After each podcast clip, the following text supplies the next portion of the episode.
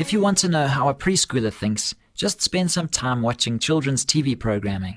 Good day and thank you for joining us for the Focus on the Family Minute. Take the program Blue's Clues for example. Joe, the main character, walks up close to the camera, then stoops down low before asking a question. Then he waits several long seconds before speaking again.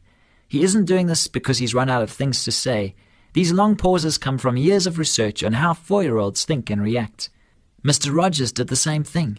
Look how much time he spent slowly taking off his jacket and shoes and slipping on his jersey. TV programmers understand that preschoolers learn best when their minds have time to assimilate what they're seeing and hearing. By slowing down and waiting on them to catch up, we're actually increasing the amount of information they retain. It's a great thing for parents to know when teaching or reading to young children. For more information on family issues, please call Focus on the Family in South Africa on 031 716 3300 or log on to our website at safamily.co.za.